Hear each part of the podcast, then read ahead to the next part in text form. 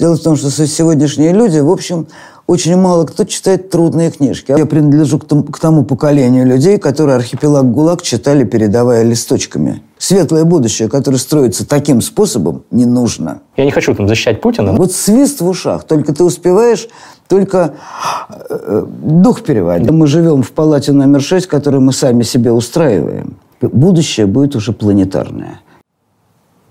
Салют, это Мастридер, и это передача на YouTube для тех, кто любит книги «Книжный чел». Сегодня у нас в гостях Людмила Евгеньевна Улицкая. Людмила Евгеньевна, здравствуйте. Здравствуйте.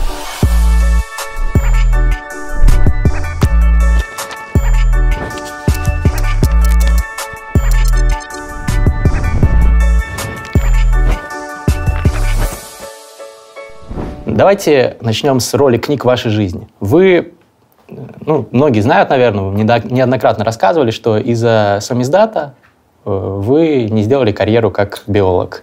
Да, Вас выгнали сказать. с работы. Да. Однозначно уже с этого, наверное, началось э, такое Гораздо раньше. Еще раньше. Гораздо раньше. Дело в том, что, знаете, теперешняя молодежь, а, они очень пристально воспитывают детей и чрезвычайно много уделяют времени своим маленьким детям. Когда росла я, то гораздо меньше нам уделялись внимания, хотя у меня была, в общем, интеллигентная такая московская средняя интеллигентская семья. Но, в общем, никто, конечно, со мной так особенно не занимался. И воспитывали меня два книжных шкафа. У меня была полнейшая свобода э, разговора с книжными шкафами. Причем, надо сказать, что они были очень разные, потому что один шкаф стоял в квартире одной моей бабушки, а другой шкаф стоял в квартире другой моей бабушки. Это были две совершенно разные бабушки, соответственно, разные шкафы. Вот. И, какой направленности был один, какой другой? А, значит, один шкаф был, принадлежал бабушке, которая успела закончить гимназию.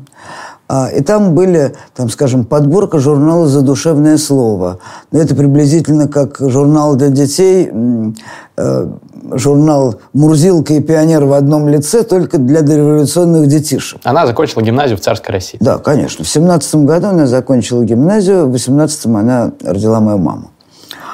Вот, значит. И это был кни- книжный шкаф. Во-первых, гимназической девочки. Во-вторых, э, девочки, в общем, читающие. И кроме того, этот шкаф был очень сборным и остаточным, потому что семья много переезжала, и, к сожалению, книги ну, как-то растворяются. И поскольку бабушка очень любила свои гимназические книги, то именно они как раз лучше всего сохранились.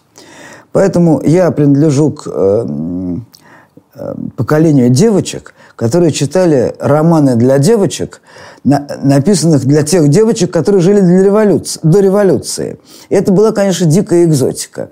Потому что, например, до сих пор я помню Э, книжки, которые назывались так «Маленькие э, японцы», «Маленькие голландцы», «Маленькие голландцы, ставшие большими». Это были замечательные, в общем, этнографические книжки, потому что они повествовали о жизни в разных странах, э, о детской жизни в разных странах, и это было дико интересно. Это вот э, яркое впечатление от детских первых книг. Значит, кроме того, скажем, ко мне в руки никто не следил за моим чтением, поэтому я читал то, что мне э, в руки попадалось. Взрослые в том числе книги. Конечно, конечно. И, например, я прочитала еще до школы э, Дон Кихота. Но это немыслимо. Сейчас, когда я на него смотрю, думаю, как? Но все-таки, тем не менее, огромный академический, прекрасный том, он у меня, кстати, сохранился. Вот. И это длинное чтение было. И в каком-то смысле это была прививка. То есть я привыкла читать длинные и трудные книжки, э, ну, в общем, до школы еще. И надо сказать, здесь это очень важная тема вообще трудного чтения. Дело в том, что сегодняшние люди, в общем, очень мало кто читает трудные книжки. Обычно выбирают книжки своего размера, а те, которые труднее, их отбрасывают в сторону. Я же была с детства приучена читать приучена само собой на самом деле, читать книжки, которые мне не по размеру, не по росту, не по возрасту, не по интеллектуальному уровню. И надо сказать, что эта привычка осталась на всю жизнь, потому что и в молодые годы я постоянно читал книжки, которые мне были трудны и не совсем понятны. А почему вы, ну, вот вы читаете книгу, она трудная вам, не, может быть, не суперинтересная, вы продираетесь через нее, как, почему вы продолжали? Вот это, я, я сама не могу ответить на этот вопрос.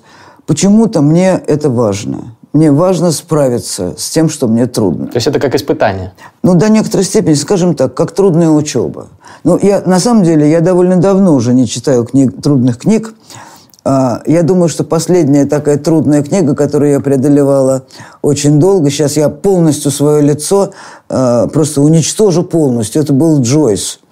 Это был... Улис? А? Улис? Улис. Это был Улис. Ну, о поминках по Финнигану говорить нечего, но это был Улис. Причем это было безумно смешно, потому что, э, значит, у меня был там такой маленький-маленький роман в самом юном возрасте с датчанином. Роман длился ровно один день. Мы с ним гуляли, гуляли, гуляли целый день. Даже, может быть, поцеловались. Этого я не помню. Вот. А потом мы расстались на всю оставшуюся жизнь. И когда он уезжал, он меня спросил, что ты хочешь? Я говорю, Улиса хочу. Английский у меня очень слабенький, надо сказать. А, ну, немножко раньше был немножко получше, сейчас даже еще хуже стал. Я забываю все. Вот. И он мне прислал с кем-то этого самого Джойса. Этого на самого Улиса. На английском, естественно. Тогда еще не был переведен. Нет, переведен Джойс был гораздо раньше. Он был до войны переведен еще, но он не имел хождения. Вот. А это был английский том, который я начала читать. Ну, это оказалось для меня абсолютно не по зубам. Через какие-то годы мне достали все-таки переведенного Улиса. И я его начала читать ровно с тем же самым успехом. Я его начинала читать, ну так, откладывал, начинал, ну, я не знаю, огромное количество раз, бесчетное. Значит, потом много-много-много лет спустя, лет 10 тому назад, моя подруга, покойная, к сожалению, э, Екатерина Юрьевна Генеева, она директор библиотеки иностранной литературы была, и вообще-то американист, у нее диссертация была по Джойсу. И она меня пригласила на, э, в Дублин на Джойс Дэй, 24, по-моему, июня, или какого-то, в общем, июня, а, с ней поехать. Я поехал, а там вот день в Дублине творится бог знает что. То есть весь Дублин посвящается в этот день Джойсу. Значит, огромное количество всяких трибунок, э, люди читают куски Джойса, ряженые, э, значит, герои Джойса в кабаке, там, в трактирах всюду выпивают там положенное э, дублинцам выпивку. Вот. А я выступала действительно тоже на одном из этих самых трибун, или как там назвать, не знаю. Я представилась как главный специалист по первой главы, главе э, романа «Улис». Потому что много Потому раз что читали. больше, чем я, наверняка, раз. Не, наверняка никто этот роман, э, никто эту главу не прочитал. Нет, я в конце концов дочитала до конца, э, так сказать, ну, до какой-то степени вникла происходящее. Но вот этот опыт трудного чтения, конечно, самый анекдотический, это с Джойсом. Вот это мои многочисленные попытки его преодолеть и борьба с первой главой. Но в конце концов прочитала. Но вы Из любимой книгой никак не стало это. Ну, вообще это Но интересно. это было важно. Да, почему это было важно? Я должна была это, must. Вот. То есть вы не считаете, что современная, например, молодежь, им, им стоит побольше вот преодолевать э, себя, когда Вы знаете, это книги? совершенно особенное дело, вот трудное чтение. Это на самом деле обучение. Кто любит учиться, делает это. Кто не любит учиться, не делает это. Я вообще из породы людей, которым нравится учиться. Поэтому я читала с некоторым задором трудное, э, и до сих пор читаю трудное, кстати говоря. Вот. Листаю сейчас свое любимое приложение Storytel, где я постоянно слушаю аудиокниги, и вижу, что практически все авторы, которых мы сегодня обсуждали, здесь есть. От Пушкина с Лермонтовым и Толстым до Гузель Яхиной, Сорокина, Прилепина и Пелевина. Всем советую. По ссылке в описании доступен бесплатный месяц подписки на Storytel. Попробуйте, у вас будет безлимитный доступ к огромной библиотеке аудиокниг на русском и английском. Если не понравится, отмените, но я знаю, что вам понравится. Тут же, кстати, есть несколько книг э, нашей героини сегодняшней, например, «Детство 45-53», нон-фикшн книга о хардкорном детстве людей, которые жили и росли в сталинском, позднем сталинском СССР. Обстановка после военных лет очень увлекательная. Потом «Медея и ее дети», семейный роман. И «Лестница Якова», последний роман. Улицкой роман «Притча». Check it out. Storytel, книжный чел. А вы, кстати, «Бесконечную шутку» не читали? Давида Фостера Уоллиса. Нет, не читал. У нас просто две да? любимых книги для обсуждения, вот. которые сложные. Это вот Улис будете, и, и она. Да, будете уходить, не забудьте мне дать название, я запишу. Обязательно. Один из величайших постмодернистских романов. Конец 20 века. Вот видите, вот, вот будет, будет чем заняться. Вот. Понимаете, поэтому, значит, есть такая статистика, что в мире вообще читают книги 7% людей. 7%? Я 7 видел больше. Грамотных. Среди грамотных людей, во-первых, мы с вами не учитываем, какое количество в мире людей вообще неграмотных. До сих пор остаются, да. Да, довольно много. Но я видел в России статистика, что 30% читают прям совсем регулярно, еще около 30 с чем-то читают там, Значит, раз в месяц. Мне попалась много. в руки такая статистика, что книги читают 7% людей. Ну, может, в Африке мало читают. А, из этих 7% людей, я предполагаю, 7% людей читают трудные книги. То есть те книги, которые, собственно говоря, имеет смысл читать. Вот. Поэтому круг людей читающих на самом деле гораздо меньше, чем может нам показаться. Потому что мы общаемся с людьми себе подобными. Ну, которые читают, такой, да? Да, которые читают книжки, для которых это кайф, работа, удовольствие. Некоторые даже пишут, как я. Но, во всяком случае, это, эта книжка занимает большое место в жизни. Далеко не у всех людей. У меня там младший сын музыкант. Э, я знаю, что он музыку слушает и играет ну, в десятки раз больше по времени, чем, скажем, читает книжки. И я, у меня нет к нему никаких претензий. Хотя мне с ним всегда интересно говорить, и он, мы вполне на одном языке разговариваем. Но я смирилась с этой, ситуа- с этой ситуацией очень давно, что книжки можно читать, а можно не читать. Что требовать это от, скажем, детей и внуков я не буду. Потому что мир сейчас так меняется, и такое устройство его меняется просто на глазах, и вся та информация, которую мы получали, то, на чем мы вырастали, прочитывая книги, она просто получается сегодня другими путями. И не обязательно те, кто не читают книжки, идиоты. Я теперь, я больше уже так не думаю. Это очень круто, что вы да. так не думаете. Нет, больше я уже так люди не прям думаю. радикально. Нет, нет, нет, нет. А какая больше всего книга на вас повлияла? Раз уж мы говорим о влиянии на жизнь. Дон Кихот. Дон Кихот? Дон Кихот. То есть после да. этого вы стали читать Нет, сложные ну, книги? Ну, конечно, конечно. Он совершил некоторую очень раннюю революцию. У меня вообще таких событий было несколько в жизни. Значит, э, в 12 лет на задах книжного шкафа, вот так вот сзади, так, чтобы дети не доставали, обнаружила я, э, обнаружила я с подружкой две книжки. Одна из них была «Декамерон», э, которую мы исследовали – с тех пор я знаю, что такое гульфик, потому что там они были очень изящно нарисованы, эти гульфики. Вот. А, и она не произвела особенного впечатления. А вторая книжка осталась со мной на всю жизнь. Она у меня там стоит на полочке. Вот. Это 1934 года издание, избранное Пастернака. Мне 12 лет. Замечу вам, что это ранний Пастернак, который очень сложный.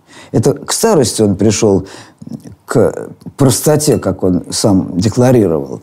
Вот. А э, юная, э, его более ранняя поэзия достаточно сложная. Я ее открыла. Я ничего не поняла, кроме того, что я без этого не могу жить. Вот это, я ее влюбилась совершенно, вот, это была настоящая любовь. Потому что когда мы э, любим человека, то мы же любим его не потому, потому и потому. Ты его сначала полюбляешь, а потом обнаруживаешь, что у него есть какие-то разные качества, и в том числе не очень приятные. Вот, вот я в него влюбилась. И очень-очень много лет я его по чуть-чуть читала, по чуть-чуть понимала. Он сложный автор, особенно для девочки. Я росла. И я росла с Пастернаком. И надо сказать, что я прекрасно помню день, когда были его похороны. Это был 60-й год. У меня в этот день был экзамен по немецкому языку, я не могла поехать на похороны. Но это было Переделкино, это было вот уже, уже я взрослая была. Вот поэтому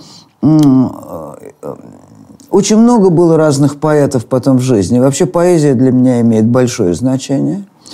Вот. Но э, Пастернак каким-то особым образом меня задел. Э, второй поэт, который меня задел сильно, э, я уже была более взрослая, это Мандельштам, конечно. Вот. И уже, наверное, в шесть, середине 60-х появился Бродский, которого я так же, как и Пастернак, очень долго э, училась читать. Не научилась. Потому что для меня до сих пор Бродский не вполне открытый поэт. Есть, есть вещи, которые, как мне представляются, я понимаю. Есть вещи, которых я не понимаю, мне досадно это даже. Ну, Но Бродский каждого... разве не достаточно доступен хотя бы на поверхностном уровне понимания? Ну, вы знаете, То его сейчас многие там да, ну, не очень образованные люди нет, любят читать нет, там нет, в соцсетях нет, цитаты. Нет, он сложный. Нет, на самом деле он очень сложный. Он очень сложный. Я далеко не всегда его понимаю. И, э, ну, это все равно кайф. Отлично. Э, Еще есть такая ваша интересная цитата, которую я хотел бы обсудить. Э, Если бы страна прочитала «Архипелаг ГУЛАГ» Солженицына, то сейчас бы не было любителей, ну, любителей сталинизма. Примерно так вы сказали. Я а... уточню, как я сказала. Значит, э, я сказала, что Запад прочитал архипелаг ГУЛАГ и отшатнулся от коммунизма. Вот было два события, которые э, левых, западных, которые совсем не худшие люди. Вообще левый народ неплохой, человечный и гумани- гуманистический. А, так вот, они отшатнулись по двум, в силу двух событий. Одно событие, это был 68 год. Это Чехословакия войск? Совершенно верно, Чехословакия. И второе событие – это архипелаг ГУЛАГ. Потому что это было открытие а, абсолютно закрытой темы. И Запад, прочитавший ГУЛАГ, отшатнулся. Коммунистические партии потеряли половину своего состава. Французская, итальянская, вот это э, европейский коммунизм сильно ужаснулся тогда. А, ну, как вы понимаете, я принадлежу к тому, к тому поколению людей, которые архипелаг ГУЛАГ читали, передавая листочками. Ну, Друг друга я помню, конечно, сам издат, и я помню, как мы сидели э, за столом, нас было немало, э, и были отпечатанные на машинке тексты, и мы их передавали с рук на руки, потому что, ну, книжка большая, за ночь не прочитаешь. И вот мы сидели и так по кругу их передавали друг другу. А, это было потрясающе. Притом, надо сказать, что я принадлежу к семье, где большого открытия Солженицын для меня не сделал. Но вас же были репрессированы. У меня деды. оба деда сидели, вот, поэтому такой большой новости не было. Семья советскую власть мало обожала, я бы сказал так. Вот. И надо сказать, что книга, конечно, производила потрясающее впечатление. Шаламов попал в руки позже. Потом мы начинаем сравнивать Солженицын-Шаламов, и эта пара начинает э, довольно сильно колебаться фигура Солженицына перед лицом Шаламова. Но это было позже. Но дело в том, что когда ты эту книгу прочитываешь, «Архипелаг ГУЛАГ», то никаких э, симпатий к власти, к советской, быть не может. Это полностью за, закрывается тема. Закрывается тема э, коммунистической утопии, светлого будущего. Ты видишь, что светлое будущее, которое строится таким способом, не нужно. Не нужно такое светлое не будущее. Не оправдывает э, Абсолютно, да. Вот. А потом 90-е годы, и на каждом углу в метро лежат вот такие вот кипы архипелага ГУЛАГа, которые никто не покупает. Никто. Вот просто лежат всюду эти большие толстые книги, черно-белые – надо сказать, что покойный мой друг Вадим Борисов, который очень много помогал Солженицыну и в тот период, когда Солженицын был в России, и потом, когда Солженицын уехал, ну, по части литературной такой, он был типа литературного секретаря, материалы для него там доставлял, много чего. Вот. И Дима издавал, был издателем этой книги «Архипелага», который был сделан безукоризненно. Вот с точки зрения книгоиздательства, комментариев, ссылок. Она была безукоризненно сделанная книга на плохой, почти газетной бумаге. Э, цена этой книги росла э, с каждым днем по той причине, что это была инфляция. И поэтому книга, которая стоила 10 рублей, завтра стоила 15. Вот, вот это вот все. Она это прошла, эта книга. В период издания, Ну, то есть конечно. в конце да, 90-х? Да, нет, это начало Начало 90-х еще. Вот. Книжка не прочитана оказалась. Потому что если бы эта страна прочитала книжку своевременно, то в голову бы не пришло выбрать э, руководителем страны человека из КГБ. Вот это было бы иск- абсолютно исключено. Потому что это представитель организации с логикой организации э, внутренней, с э, навыками, со стилистикой этой организации, этой черной, я не знаю, э, страшной организации, которая уничтожила э, огромное количество лучших людей поколений, нескольких поколений. Понимаете, поэтому я думаю, что книжка трагически, драматически непрочитанная «Архипелаг ГУЛАГ». То есть Путин бы не пришел к власти? Ну, конечно. Ну, если бы прочитали эту книжку, конечно. Но он же Это не занимался внутренними проблемами. Он там в Германии, да, служил, насколько мне известно, в КГБ в основном. Он служил не в Академии наук, и он служил не в торговой сети, он служил в организации, которая называется КГБ. А что он делал в Германии, вы не знаете? Не изучал, Да. если честно. Не изучал. Но у него был... Это пропаг- пропагандистская работа, но, несомненно, конечно, каждый КГБшник, который сидит в Германии, занимается шпионской деятельностью. Это его эм, задание. Это э, задание всех людей, которые занимаются ну это в секретной понятно, да, службе. шпионская Вся сек- любая секретная служба э, Вы не думайте, пожалуйста, что я так избирательно и особо не люблю КГБ. Секретная служба во всех странах – это страшная организация. Вы что думаете, на Кубе или в Америке они были очень симпатичны, эти молодцы? Не, я никаких Да, иллюзий не ну- пытаю на эту тему, но я про то, что ну, вряд ли Нет, он э, ру- русскому народу или советскому народу что-то вот конкретно плохое делал в этот момент. Или вы так не думаете? Я не хочу там защищать Путина, но нет, просто... я, нет, я, честно говоря, понимаете, я даже говорить об этом не хочу. А, Я просто считаю, что КГБ – это не та организация, которая до- должна стоять во главе страны. А у нас сегодня ФСБ во главе страны. Это да. Все вопросы решает ФСБ. Поэтому вот, вот о чем идет речь. То есть иногда книга может очень сильно повернуть судьбу страны. Ну, н- или не повернуть. Или не повернуть. Или не повернуть. Конечно, «Архипелаг ГУЛАГ» – не прочитанная книга. А что сейчас нужно читать, чтобы помочь России, чтобы построить прекрасную Россию будущего? Я думаю, что мы уже опоздали Вы читать. не- Я думаю, не что мы верите уже опоздали. Понимаете, я думаю, что сегодня не книги решают, э, не прочитанные книги решают э, судьбу страны. Какие-то другие вещи. Я вам сейчас скажу, поделюсь своей одной мыслью, которая меня очень занимает последние годы. Понимаете?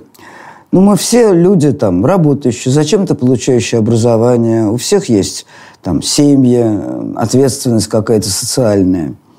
И в этом смысле каждый человек хочет там, не знаю, делать карьеру, что-то деньги какие-то зарабатывать, расти. Расти по службе или расти там каким-то иным способом.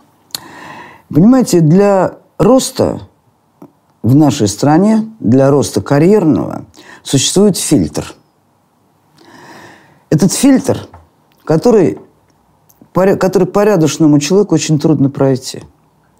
Потому что есть ряд качеств, которые требуются от человека, чтобы он шел наверх и во власть. Ну, вы имеете в виду карьера в госсекторе. Да. В частном-то там другое. Ну, сегодня это расширилось, потому что сегодня всякий сектор уже делается госсектором. Ну, связан с государством Связан с ним, очень много. Да, да. Я вообще сторонник э, минималистичного государства. Государство нужно, но у государства есть определенные функции, и оно должно выполнять их. Собрать налоги э, бедным и больным, э, инвалидам обеспечить и охраны границ.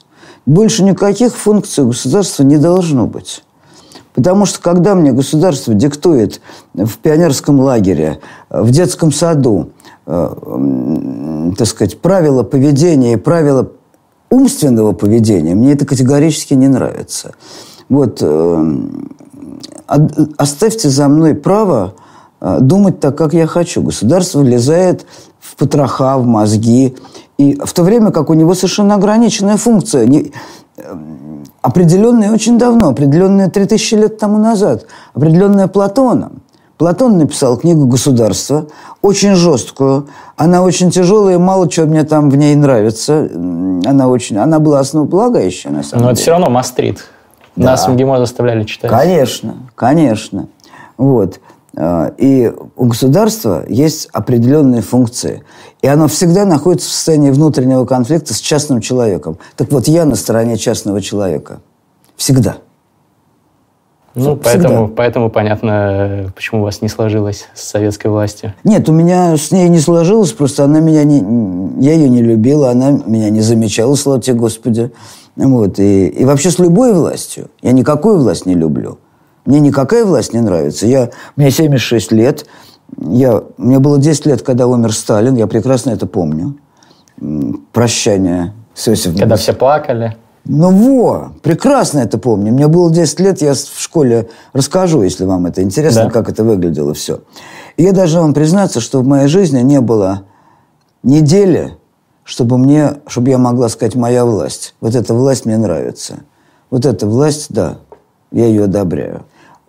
Не было. Более того, вот даже там, там Горбачев, который считается, ну, мягким, считается, что власть рухнула благодаря слабости Горбачева или его замыслу. Вот. Или там Ельцин, которого когда-то приветствовали. Вот ни одной минуты никогда никто – Ничего не могу поделать с этим. Я это говорю честно. Я была бы счастлива, если бы пришел какой-нибудь волшебный Гавел, и я бы могла сказать, какой у нас классный президент. Я классного не видела ни президента, э, ни порторга, ни профорга.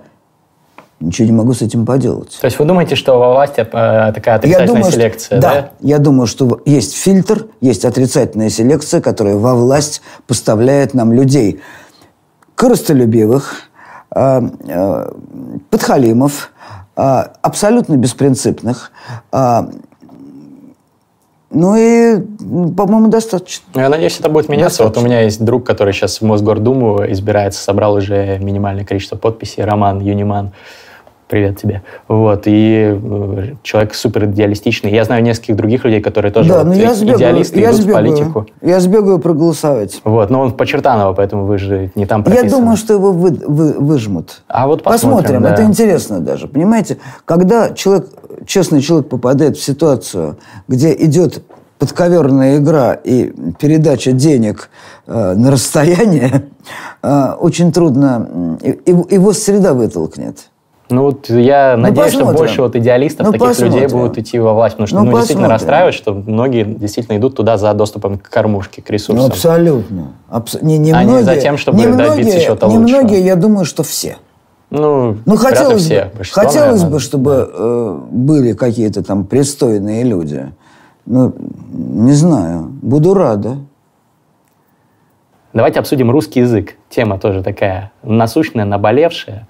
Э, язык наш стремительно меняется. Вы из тех представителей старшего поколения, которые негативно это оценят, которые говорят, вот... Не-не-не, э... нет, ничего подобного.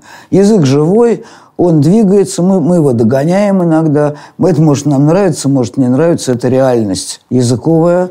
И сегодня никто не смог бы говорить языком XVIII века.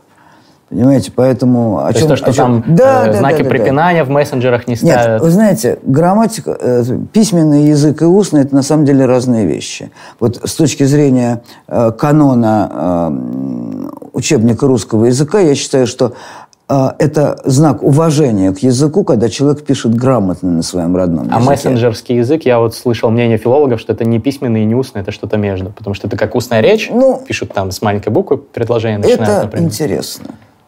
Ну, вы, наверное, вы, наверное, это... так не пишете. Нет, я так не могу. Я так не могу.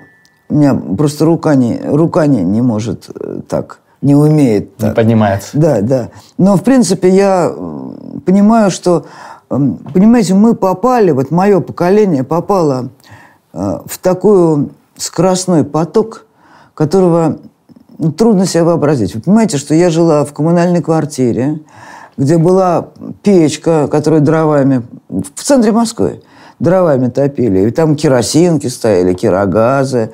А, значит, ну, это совершенно архаическая жизнь. Во дворе колонку, я помню. Хотя у нас, с водой, был, да? У нас была, был водопровод уже в доме, но во дворе, тем не менее, еще стояла колонка. На веревках люди развешивали белье. белье. Да. Понимаете, и поэтому то, что я в течение моей одной жизни прожила, это свист в ушах. Вот свист в ушах. Только ты успеваешь только э, дух переводить. Дальше будет только быстрее? Только быстрее, я это понимаю. Я все-таки я по образованию генетик, и здесь еще мое какое-то, так сказать, установочные вещи. Эволюция ускоряется. И это потрясающе интересно. Потому что сегодня у нас есть э, свидетельство того, что э, свидетельство того, что ускоряется и сама эволюция. Человек меняется быстрее, чем когда бы то ни было. Рубрика «Лайк like Бунин». У Бунина, как вы наверняка знаете, была одна критическая или ироническая фраза на каждого из его знаменитых современников. В нашей традиционной рубрике «Лайк like Бунин» мы просим гостей передачи дать такую же короткую характеристику другим известным, великим или знаменитым писателям прошлого и настоящего. Попробуйте? Ну. Отвечать можно коротко, можно можно надо чуть было, под, Надо было, конечно, дать домашнее задание. А здесь вся фишка в импровизации. Хорошо. Значит, э, кто вас интересует? Давайте начнем с Пушкина. Это наше все. Читаю постоянно, очень люблю прозу Пушкина. Для меня она гораздо важнее, чем последние годы, чем его поэтическая э, масса. А что самое важное? Ну, я читаю, вот последние годы я постоянно читаю его письма. Они восхитительные. Восхитительные. А, вы знаете, он нигде не, оказ... не кажется мне таким близким э, человеком, как именно в письмах. Ну, совершенно сегодняшнего дня человек. С логикой вполне мне понятной, с э, иронией глубокой, с э, одиночеством большим, которое, тем не менее, даже в письмах, в письмах близким людям все время проскакивает это Э, огромная ценность собеседника для него. И, видимо, у него было не очень много собеседников, которые были ему равны. Поэтому я очень много читаю. Это одна из тех книг, которые у меня около кровати лежат. Какой-нибудь томик писем Пушкина в последнее время. Лермонтов. Мимо. Гениальный роман его... Герой нашего времени? Герой нашего времени. Герой нашего времени? Гениальный. А, очень недооцененный. А, поэзия мимо меня. Вот это просто поэт, который как-то... Ну, я с ним не соприкоснулась. Но, но «Герой нашего времени»... «Герой нашего времени» – гениальная книга. Лев Толстой. Г- главный. Лев Толстой у меня главный писатель. Достоевский? Не люблю. Почему? Не люблю, могу объяснить почему. Дело в том, что, с моей точки зрения, э, огромный мировой успех Достоевского и, естественно, и внутрироссийский, и западный, и до сих пор связан с тем, что Достоевский легитимизировал зло в человеке. А если в... Вы про преступление наказания? Я про вообще целиком Достоевского. Это автор, который показывает нам, что зло имеет право на существование. То, что антигерой может быть интересен? Ну, э, э, это немножко слабовато сказано. Что зло человеку присуще, оно в нем сидит, и оно неистребимо. Разве вот. это не так? Ну, мне, мне это не нравится. Мне это не нравится. Дело в том, что мне в жизни моей очень повезло, и лучшая коллекция, которую я собрала, это коллекция потрясающих людей, с которыми я была знакома. Многих уже нет на свете. И поэтому я, э, эта точка зрения мне глубоко неприятна. Я знаю, что человек может быть исключительно прекрасен. Вот прекрасного человека даже тенью э, он не прошагал по страницам Достоевского. Чехов. Ой, сложно. С Чеховым у меня сложные личные отношения, э, которые ухудшаются в течение жизни постоянно. Почему? А, ну, в сущности, это близко к тому, что я говорил о Достоевском. Это удивительная нелюбовь и презрение к человеку. Удивительное. У него самый единственный, кажется, положительный герой, который ему смешон и э, ничтожен в его, э, так сказать, он его подает как ничтожного, это душечка. Это самый, э, э, самый симпатичный из его героев. А в общем, все его пьесы, большое, большое количество рассказов, среди которых есть изумительные, э, это, все, это рассказы о недочеловеках. Я только что перечитала вот буквально пару, ну, неделю тому назад перечитала «Палату номер шесть». Это ужасная драматическая история о том, как человек попадает в ад, который он сам выстроил. И вот этот э, человек, строящий ад вокруг себя, э, в лучшем случае, то есть в сильном случае ад, э, в худшем случае ничтожная жизнь, потому что все герои его замечательных пьес, которые сто лет ставят во всем мире, это для меня большая загадка, это э, пьесы о ничтожных людях. Там героя нет ни одного. То есть даже нет ни одного человека, который мне вызывал бы симпатию. А разве в искусстве обязательно должно быть да, так, чтобы был герой, С моей точки зрения, симпатию? да. С моей точки зрения, да. Веро- вероятно, я отношусь к человеку э, слишком э, романтично. Да, мне человек вообще-то нравится. И такое количество прекрасных людей, которые в жизни я видела, убеждает меня в том, что человек может быть отвратителен, но он может быть прекрасен. Прекрасного человека Чехов нам не показал. Бунин. Очень люблю. Бунина очень люблю. И тоже, понимаете, есть авторы, с которыми постоянно совершаешь открытия. Последнее открытие, которое я сделал, читая Бунина, тоже, кстати, недели две тому назад, это рассказ, который прежде никогда мне не попадался в руки, а может быть, я его не заметила. Рассказ называется «Цифры». Ну, никто его не знает. Я спрашиваю у моих друзей, ты читал этот рассказ? О чем? Это потрясающий рассказ, очень простенький. Дядя, молодой дядя, а, воспитывает своего племянника. И делает это с такой предельной садистической жестокостью, которая невообразима. У Бунина в особенности. Бунин, Бунин любуется человеком. Он очень, ему очень нравится. Ему это очень нравится э, движения душевные человека. Он необычайно тонко их чувствует. И вот это, э, этот рассказ «Цифры», он исключительно тонкий, о садизме и издевательстве взрослого человека над ребенком, причем он сам этого не понимает. Мальчик просит показать ему цифры. Раз, два, три, четыре, пять. И в течение нескольких дней дядя буквально его изничтожает, э, чтобы в конце концов наградить его тем, что он ему показывает эти цифры. Потрясающий рассказ. Это вот, понимаете, вот чем без, безразмерна, бесконечно русская классика. Я всю жизнь ее читаю. И всю жизнь совершаю открытия. Вот последний месяц два открытия. Просто перечитывая давно известное, вдруг открываешь для себя такие глубины и такие бездны. То есть первое – это вот э, Бунин, а второе открытие? Что третье? Вы говорите два открытия. Первое открытие Нет, ну вот, вот э, я просто перечитала Бунин? палату номер шесть. Второе – палата номер поняла, 6. Да, и поняла, что мы живем в палате номер шесть, которую мы сами себе устраиваем.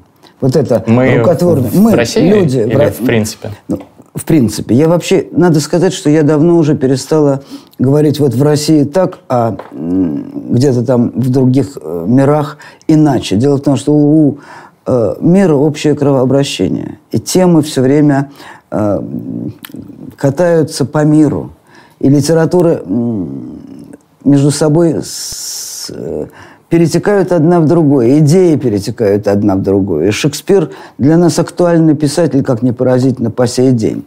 Поэтому, поэтому я и говорю, что бесконечное богатство, с которым мы просто можем разбираться, а с английской литературой, скажем, я не могу так разбираться, я ее читаю в переводах. Вот. А русская литература огромная, безразмерная, и э, читать Чехова, которого я не люблю, Толстого, которого я обожаю, Бунина, который предлагает вдруг 50 лет я его читаю, больше. И вдруг открываешь что-то для себя новое, удивительное. Поэтому я очень люблю вообще читать. Ну, я догадывался. Давайте кого-нибудь теперь из современных. Пелевин. А, предпочла бы не говорить. Вам не нравится Пелевин? Мне не нравится этот человек. Мне не нравится этот человек. Он человек талантливый. Я прочитала один его роман «Санька». Нет, вы сейчас про Прилепина.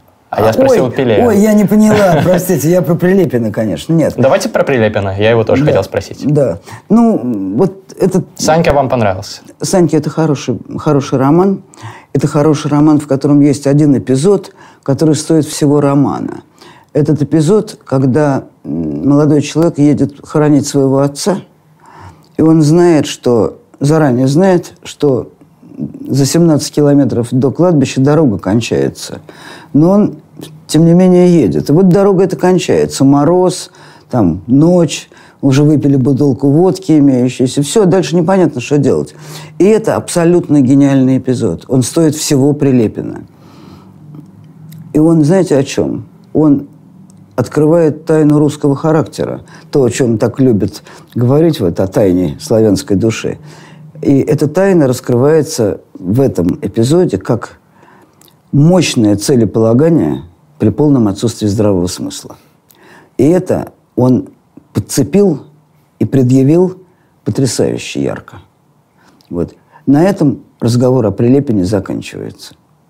Как скажете. Ну, он был у нас э, в гостях, тоже очень неоднозначные комментарии были. Ну, личность противоречивая, конечно. Ну, что там противоречиво? Где там противоречие? Был талантливый человек и совершенно играет в бесстыдную, позорную игру, с моей точки зрения. Ну, у меня, я ни, ни в коем случае не солидарен с его позицией, но мне показалось, что он, э, ну, после интервью, я думал по-другому сначала, мне показалось, что он искренне э, придерживается всех тех идеалов. И вот в последней его книге «Некоторые не попадут в ад» мне понравилось, я прочитал. Э, хотя позиция мне совершенно не близка, вот, но он там достаточно искренне рассказывает про, почему вот он занимается тем, чем занимается. Ну, Господь с ним. Давайте Пелевин. Вы знаете, я его очень давно не читаю. Я его читала, первые его книжки, прочитала с удовольствием его первую книжку, а потом немножко как-то, так сказать, у меня было ощущение, что э, то, что он пишет, это не для меня написано. Для какого-то другого читателя. Ну, я не его читатель, скажем вот так. А Сорокин? Очень интересно. Очень интересно, очень умно, очень остро, очень многословно. Э, Сорокинские книги я очень люблю маленькие. Там, где он поджимает себя и сокращает объемы. Вот потом, надо сказать, что вообще у меня такое ощущение, что толстые книжки писать не надо. Что, и, кстати говоря, я и перестал их писать. Все это, это последнее. Но ведь все равно же покупают. Вот ваши ну, э, на разных языках, еще к тому же, вот на греческом зеленый шатер, вот э, лестница Якова на английском новенькая лежит. Ну, это вопрос моего внутреннего состояния. Мне большие книжки перестало хотеться и писать, и читать. Вот это, наверное, знаете, от чего зависит? От того, что я старая, и у меня есть ощущение острое, что времени осталось очень мало – и вот это вот ощущение э, маленького, короткого времени, которое предстоит мне еще прожить, оно заставляет меня очень экономно относиться к тому времени, которое есть. Поэтому толстые книжки я почти не читаю. Хорошо. А что вы читаете из современных э, зарубежных авторов? Вы знаете, я на самом деле последние годы в основном читаю науч-поп.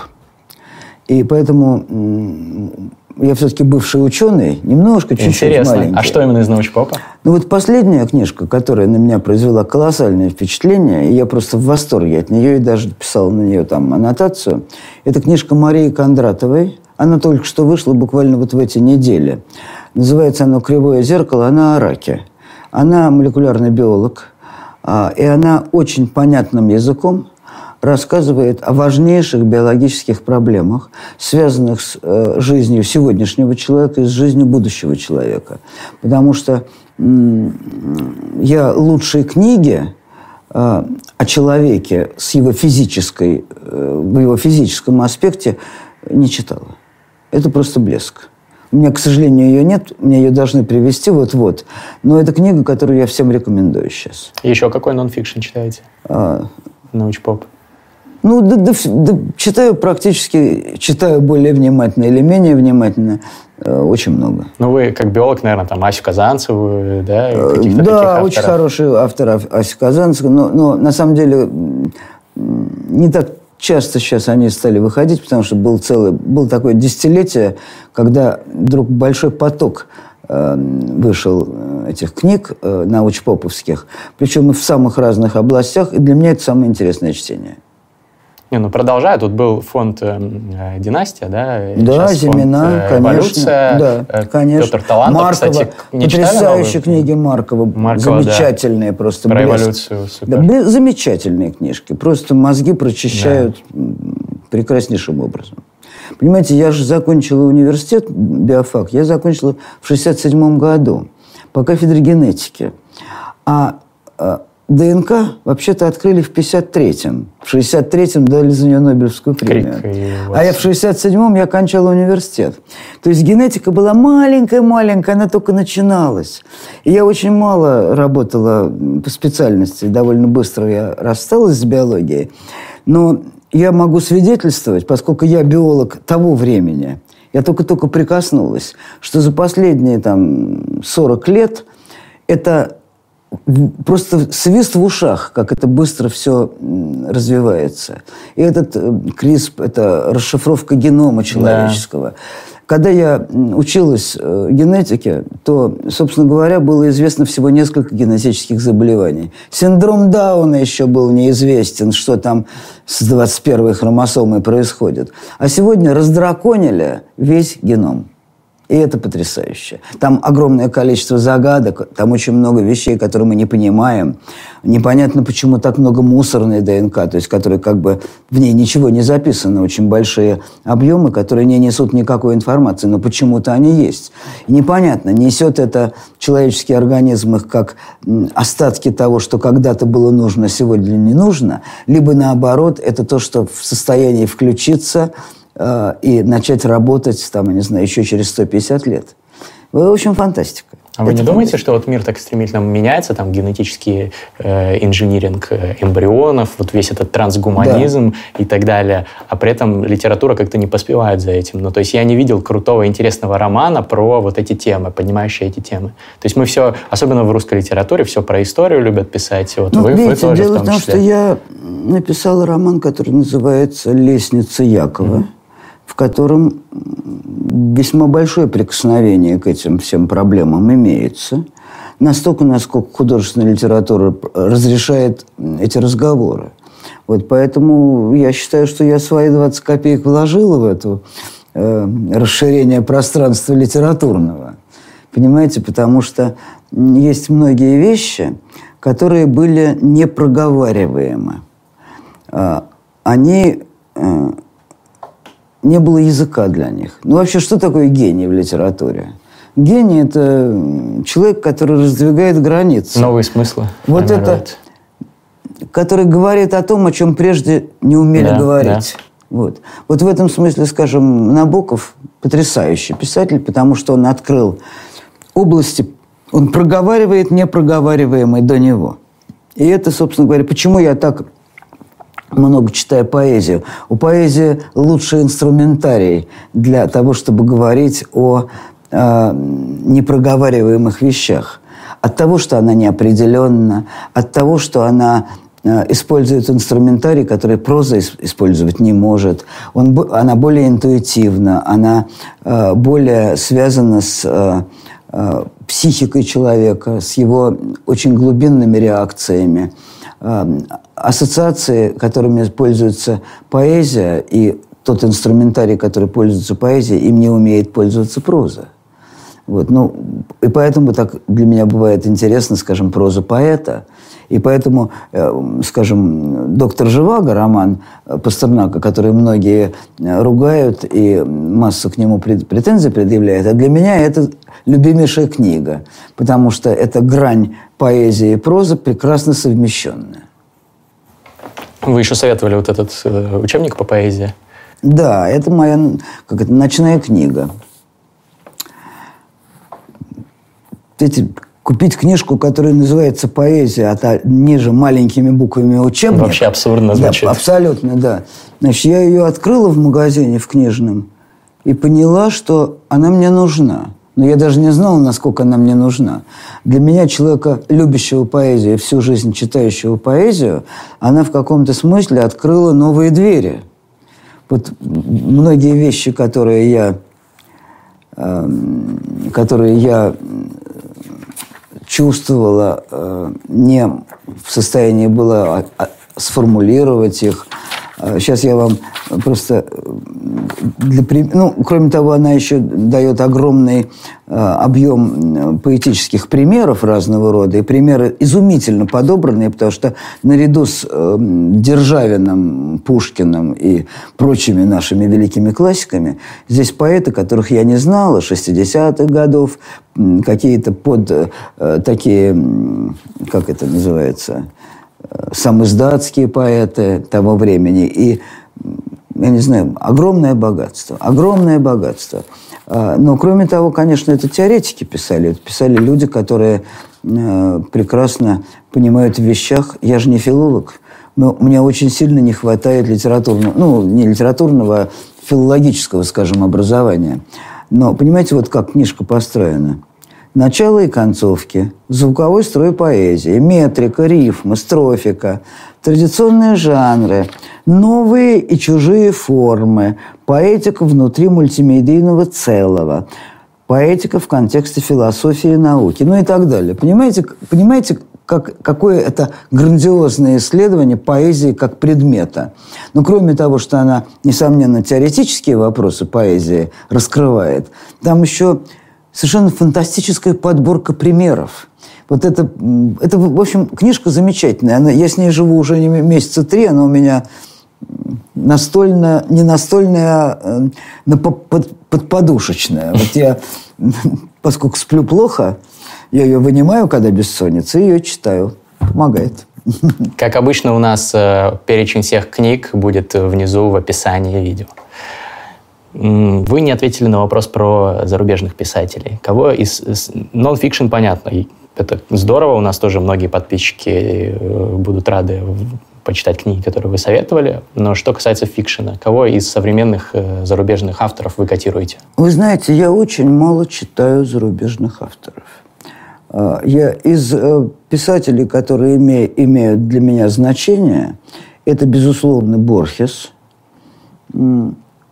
я с величайшим интересом прочитала Умберто Эко, который мне интересен не столько как писатель, может быть, сколько как э, мыслитель современный.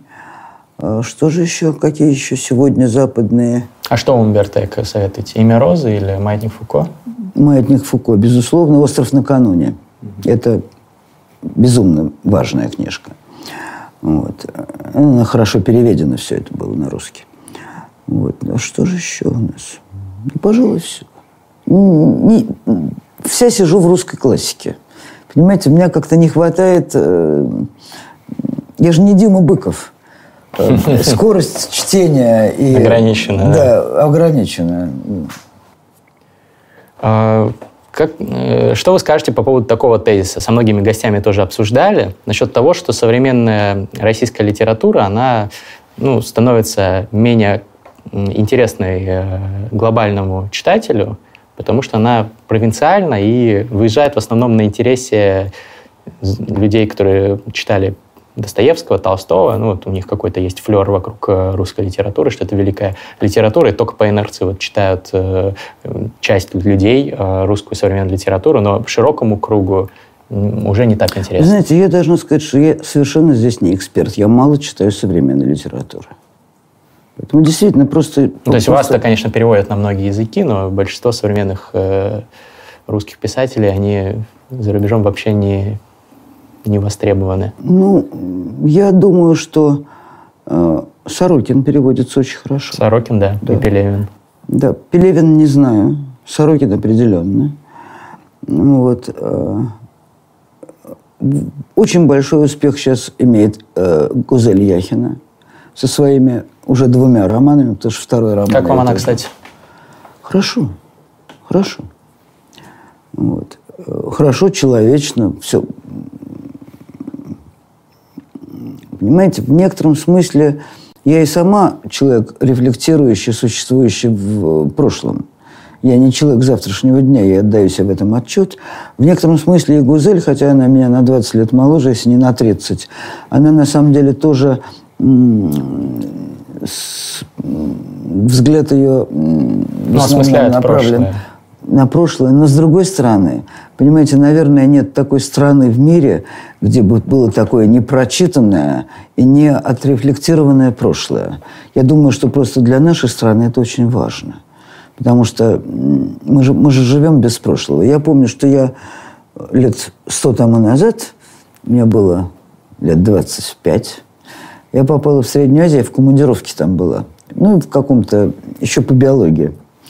И в какой-то там деревне со стариком-мусульманином разговаривал. И он говорит, учитель местный, он говорит, ну, понимаете, у нас, если человек не знает семи поколений позади себя, то он просто безродный бродяга. А вы, русские, имени дедов своих не знаете. И на меня это произвело тогда очень сильное и острое впечатление, потому что я знаю имя моего прапрадеда. Был такой отец моего прадеда, Исаак Гинзбург, который воевал 25 лет, он был кантонист, 25 лет отслужил в царской армии, э, участвовал во взятии Плевны. И это ага. первая фотография э, в нашей семье, которая имеется, вот этого прапрадеда.